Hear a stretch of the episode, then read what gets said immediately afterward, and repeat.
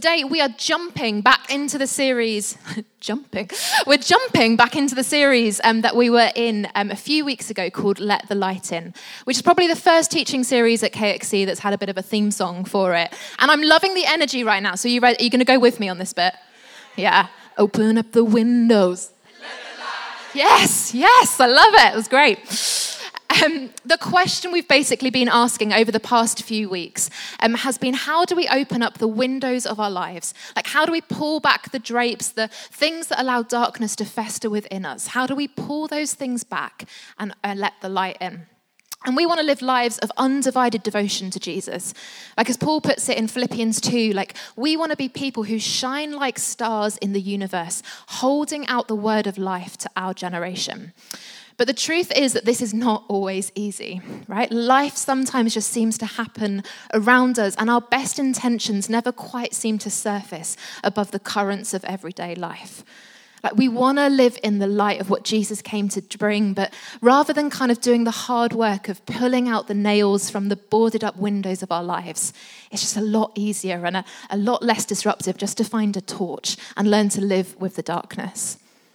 To live with undivided devotion to Jesus is a wrestle. And the New Testament um, writers knew that this wasn't easy, and they pointed to three things the world, the flesh, and the devil as actively standing in opposition to anyone who wants to live in this way. And Christians throughout the centuries, they've experienced this wrestle. And there was this guy called Evagrius Ponticus, um, who was a fourth century monk with the most utterly brilliant name ever. Um, but he knew what it was like. He knew what this wrestle was like. And he devised this framework of seven sins that seemed to stop um, people living in the light of who they were called to be. And over time, this framework was developed into the seven deadly sins um, that some of you might have heard of. And a little while after that, the church said, okay, if like that's what it looks like to live in darkness, like let's put a bit more of a positive spin on this. Like, what does it look like to live in the light?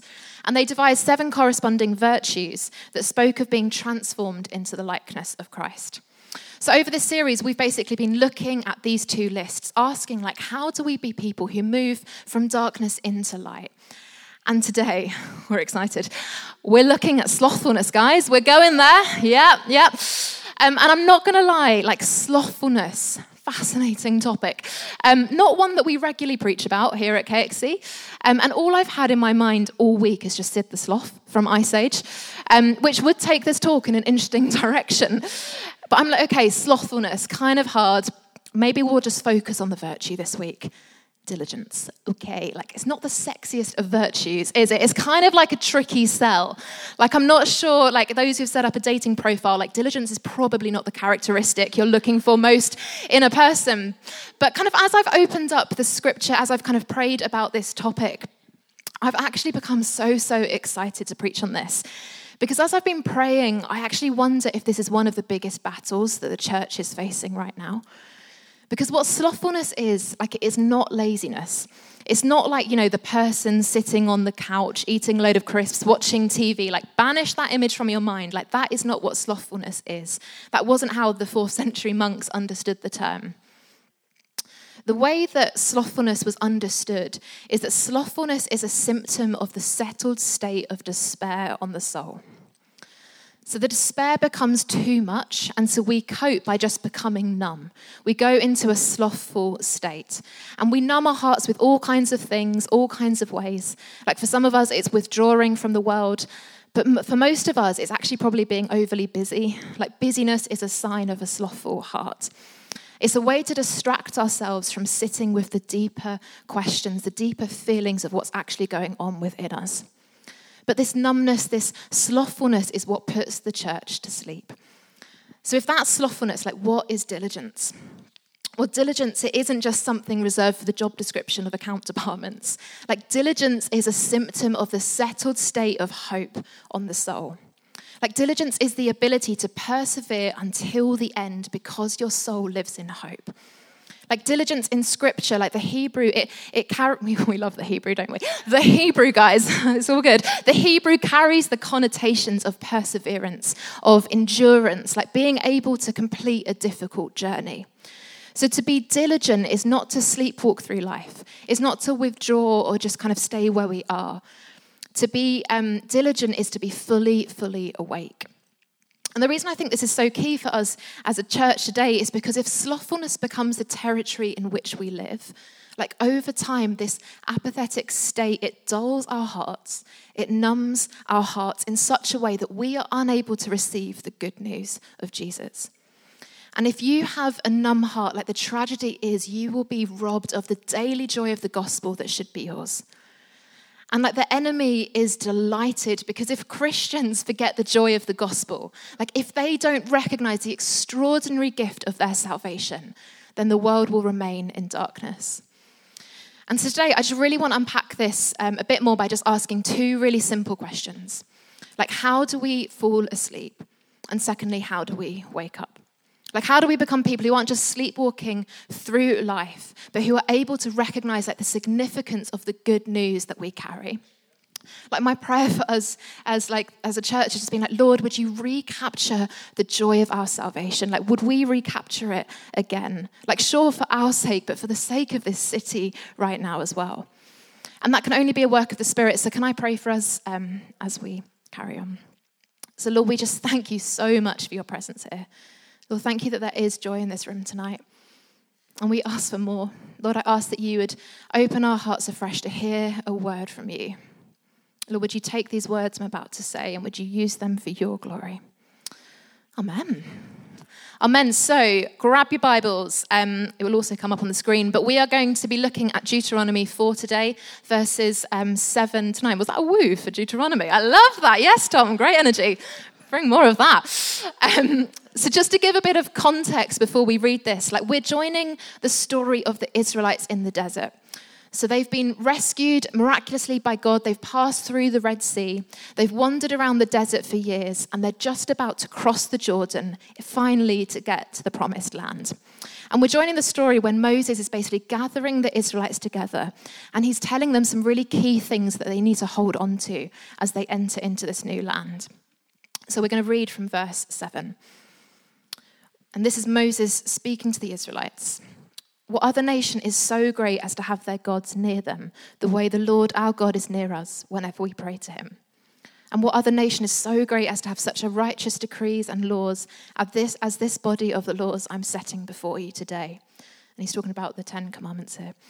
And then he says this He says, Be careful, watch over your soul diligently, so that you do not forget the things your eyes have seen, or let them fade from your heart as long as you live. Teach them to your children and to their children after them. Okay, so what is going on here? Well, the chapter goes on to recount those extraordinary things that the Israelites have seen. Uh, Moses reminds them that they've seen the literal like fire of God blazing on top of a mountain, like the presence of God. You know, he's reminding of the times that um, they were fed in the wilderness, like manna dropping from heaven, all of these miracles. But then he warns them that unless they watch over their souls diligently, like they're going to forget the things they've seen. Like in other words, like Moses is saying, like, guys, it is entirely possible for you who have seen God move in extraordinary ways. Like it's possible for you to have experienced all of that, but unless you watch over your souls diligently, unless you keep those things close to your heart, you will forget who God is. And if you forget who God is, you're going to forget who you really are and who you're called to be.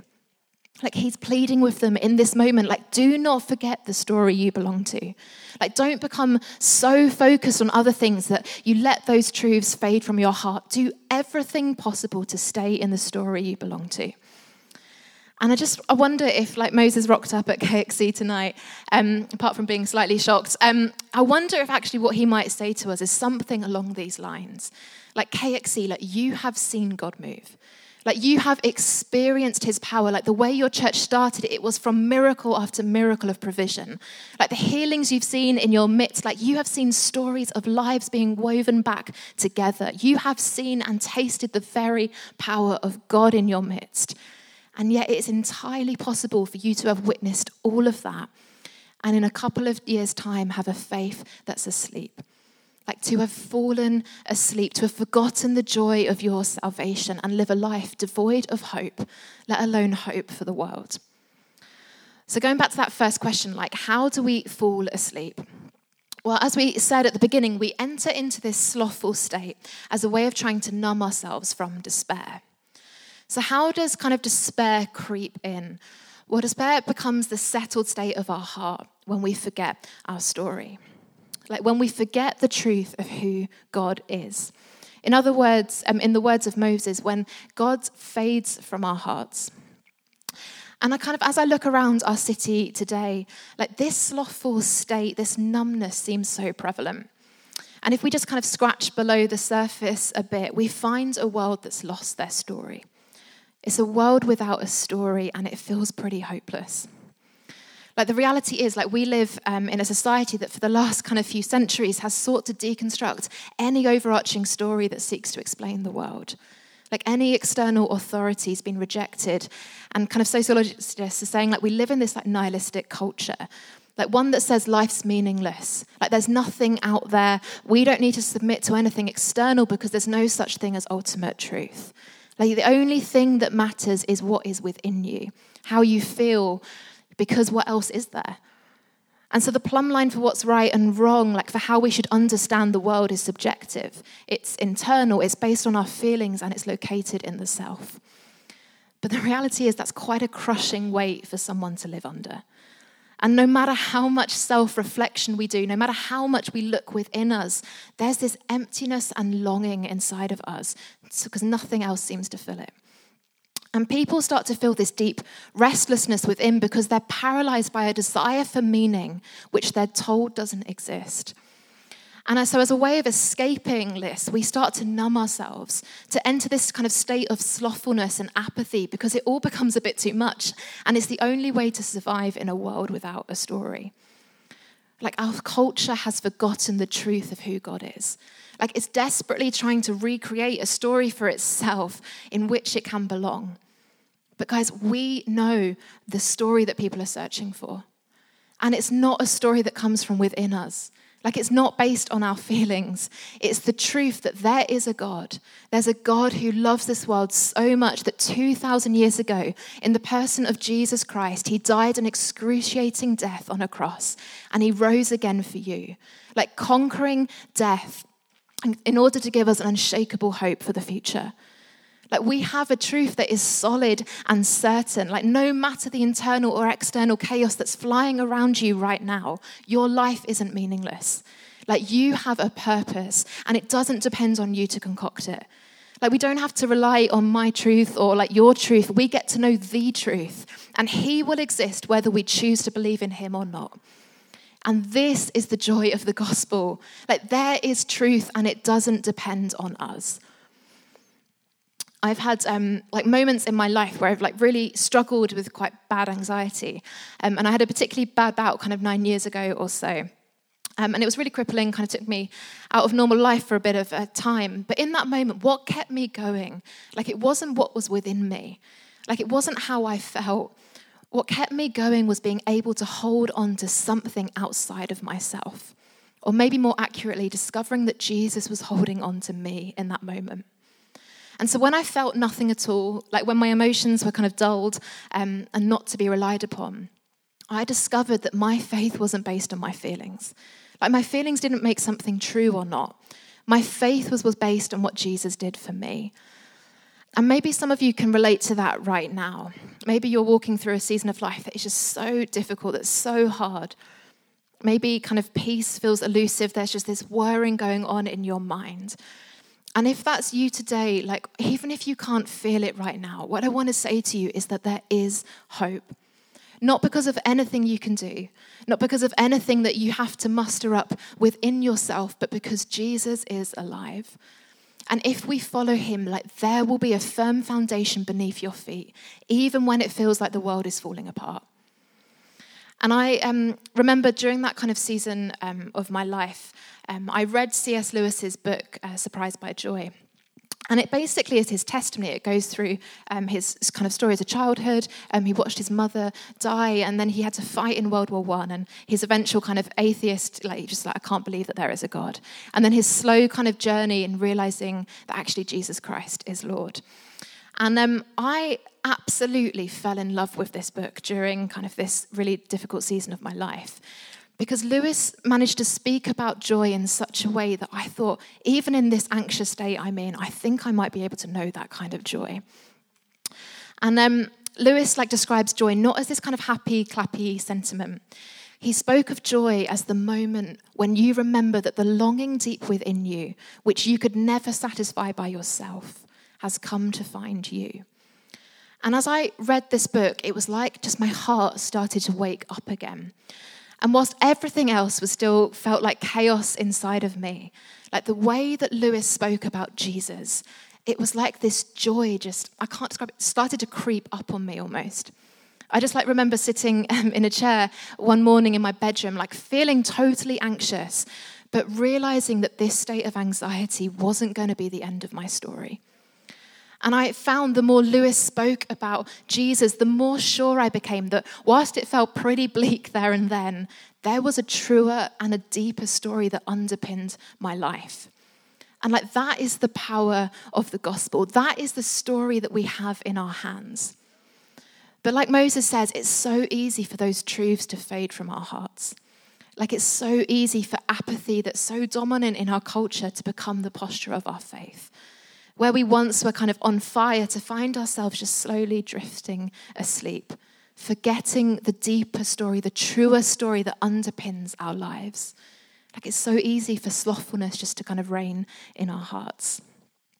And one of my kind of favorite um, Bible stories is the road to Emmaus, and it's found in Luke 24. Um, and if you don't know the story, two of Jesus' disciples, they're walking to Emmaus and um, they just witnessed the crucifixion of Jesus. So they're just in turmoil. Um, they're heartbroken by Jesus' death, their hopes for the future totally crushed. And they're wandering along this dusty road, and then Jesus just starts to walk alongside them. But they don't recognize it's Jesus. In verse 17, it says, Their faces were downcast, and they don't recognize him at all. And it's basically like this comedy sketch because, like, Jesus is like, hello, I'm here. Um, they just don't recognize him and they just think he's a stranger. So, kind of, Jesus just starts unpacking the scriptures with them. They have this great chat about why the Messiah must die. But all the while, the disciples are basically missing the extraordinary good news that's right in front of them. Like, Jesus is with them. And we could look at that and just think, what total idiots. What utter, muppets. Like, how on earth did they not realize that Jesus, like the Son of God, the risen Savior, was right next to them? And yet, I know in my life there are moments when there's disappointment I've experienced, or like the thing that I'm holding onto like so tightly, or just like the busyness of everyday life has clouded over the truth that the risen Savior is walking right along beside me. Like there is a joy that's been robbed in those moments because I've been numb to his presence. And I just, I wonder if for some of us today, like we know we're asleep, like we know we probably should care a bit more, but we just don't have the energy. Like we feel weary. And I'm not just kind of talking about, you know, you stayed up late last night, but there's this kind of soul weariness, a tiredness in our souls. And you've just slightly resigned yourself to, oh, this is just how it's always going to be. This is just what life must be like. But I just feel like right now, if, if that is you, like Jesus wants to meet you on that road today. Like, even if you've given up hope of things ever changing, like, He's got more for you. So, how do we wake up? Well, the moment those two disciples realize that it's actually Jesus who is with them is when Jesus stands up and he breaks bread. And it's like that moment they're like instantly reminded um, of the Last Supper when Jesus got up, broke the bread, and said, This is my body broken for you. And it's almost like this symbol of the gospel that he is doing, like his death and then his resurrection. And if we want to wake up, if we want to live a life that doesn't miss Jesus in our midst, a life um, that has the, per- the ability to persevere until the end, then we need to live in light of the gospel story. Because when we live in the gospel story, when we call to mind again and again what Jesus has done for us, then hope starts to replace despair in our hearts. And hope is what enables us to persevere. Christopher Wright, um, an Old Testament scholar, he puts it like this. He says the biblical vision of the future is not to be regarded as psychological escapism from the problem of the present. Christian hope is not just a utopian dream of what might be, like a wistful if only. Such dreaming can lead to despair and cynicism regarding the present. It is rather a vision of what will be, because God will do it. And one of the ways that we cultivate and grow this kind of hope is through the practice of prayer. Like intentionally choosing each day to take our eyes off the world and fix them solely on Jesus. And if you kind of look at the stories um, of when the church has been most awake, you'll see it's when it's learnt to pray. Like when you look at individual testimonies, like you'll see that those who finish well, like instead of becoming more and more cynical, but who are growing more and more alive in their faith, they're the people who have learned how to faithfully and persevere in prayer. Like who have set aside time just each morning, turning up every day and spending time with Him. And it's not because prayer in and of itself like wakes us up. It's because prayer, like the time that we set aside, is the vehicle for communion with God. Like prayer wakes us up because when we pray, we're growing in intimacy with Him as we spend time with Him. And you know, the more we spend time with Jesus, the more His hope becomes the lens through which we see life. One of the um, incredible truths that we read earlier in Deuteronomy 4 is when Moses tells the Israelites that the Lord, our God, is near us whenever we pray to him. That's an incredible truth. Like the Lord, your God, is near you when you pray to him. And it's not necessarily every time you're going to feel this incredible sense of God's presence. Like there will be moments like that, but most of the time it's just going to feel really normal. Like, I remember when I was first learning to pray as a teenager, and I was like, Am I doing this wrong? Like, uh, I'm not really feeling anything. Like, is that wrong here? But it's just, God is still there. It doesn't, doesn't rely on us kind of feeling things, although sometimes you might. But that, what prayer is about is opening up our hearts and just spending time with Him and trusting that in those moments He's actually reaching in. He's shaping us, He's molding us, He's planting hope deep within your hearts. And I just want to name this. I think we're seeing this increasing measure in our church. Like more and more people are starting to rediscover prayer, like just spending time with Jesus each day on their own. And as a result, like fear levels are decreasing and hope is starting to rise. And I just want to name it because I, th- I can see the fruit of that happening in our community. And my prayer is that actually, as a whole church, that we would actually step into this. Like in a moment when fear is having a I was going to say flipping field day. When fear is having a field day, like, you know, this week in our politics alone, across our city, like fear is running riot. But my prayer is that we would wake up and remember our story. Like, we're not a people of fear. Like, that's not what we live under. Jesus is with us.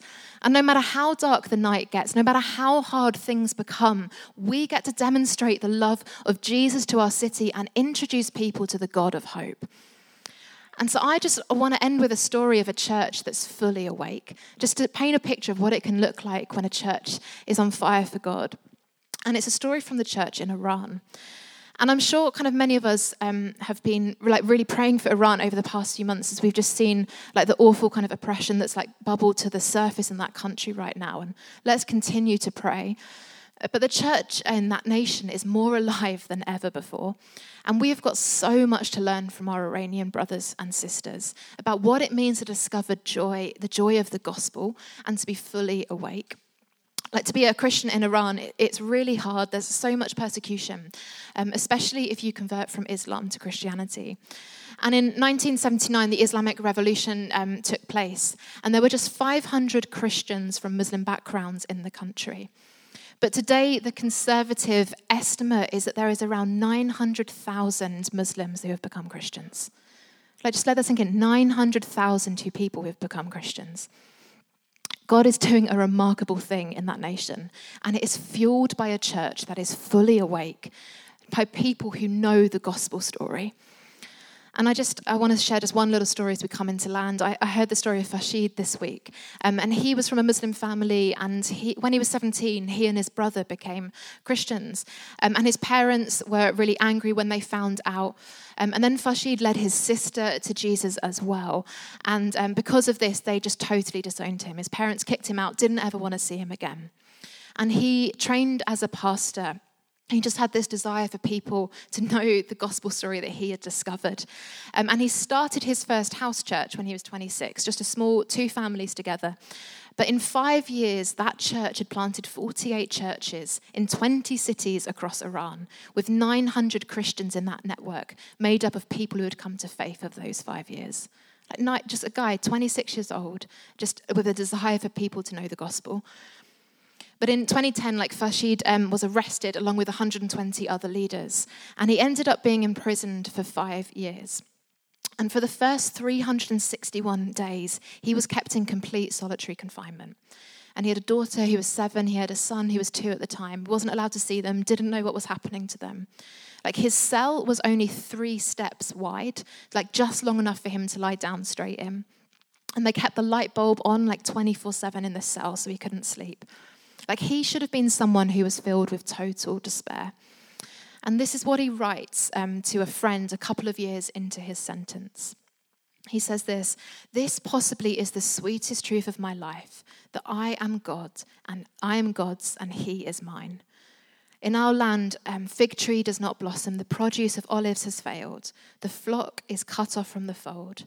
Yet we rejoice in the Lord and take joy in the God of our salvation because neither the walls, nor the barbed wire, nor the prison, nor suffering, nor loneliness, nor enemies, nor pain, nor even death separates us from the Lord and each other.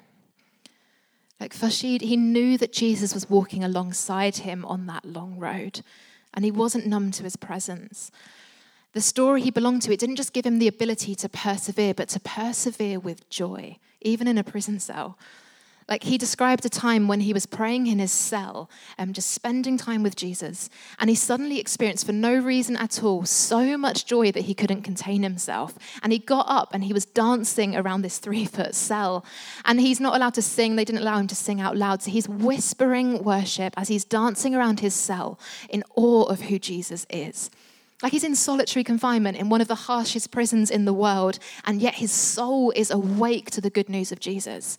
Like I long for my soul to be awake like that. We've got so much to learn from these people. And then something happens. After he was out of solitary confinement, he was moved to another prison.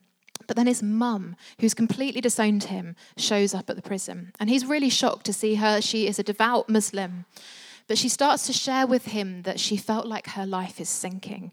And her words were this she felt like she had nothing external to cling on to. And then his dad, a few months later, comes to visit. And his dad cannot understand why Farshid is so happy and calm. And he just starts asking question after question, like, what is this gospel that you belong to? And after five long years, like Farshid, he's finally released from prison. And he goes home and he's like, I wonder if I can reconnect with my mum and dad. And what he discovers when he turns up is that his mum and dad, kind of upon seeing Farshid's peace in prison, like they realized that he seemed to have answers that they knew nothing about.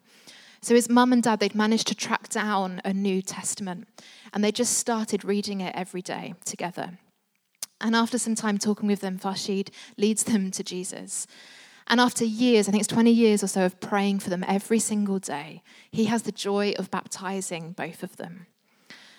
And this is how he sums up his time in prison. He says this Those years were dark in many ways, but when I look back, I do not see it as a dark period of my life. I remember it as a time when I experienced God's faithfulness. People sometimes say to me, Well done, Farshid, for being faithful in prison. But that's not right. He was faithful to me. Like, do you know Jesus like that? Do you know Jesus' presence with you on that road no matter what? Like, what might it look like if each one of us prayed daily that we might wake up to that same truth of the gospel that allowed Farshid to dance around in a prison cell? Like, I long for us to regain the beauty of the gospel in this church. Like the church in Iran is not sleeping, it's fully awake, it's fully in love with Jesus. Like, so much so that they're willing to love him, like, no matter what the cost. But the fruit is extraordinary. Like in, in the last 20 years, in the last two decades, more people from Muslim backgrounds have become Christians than in, in Iran than in the past 13 centuries put together. Like, it's remarkable what's happening.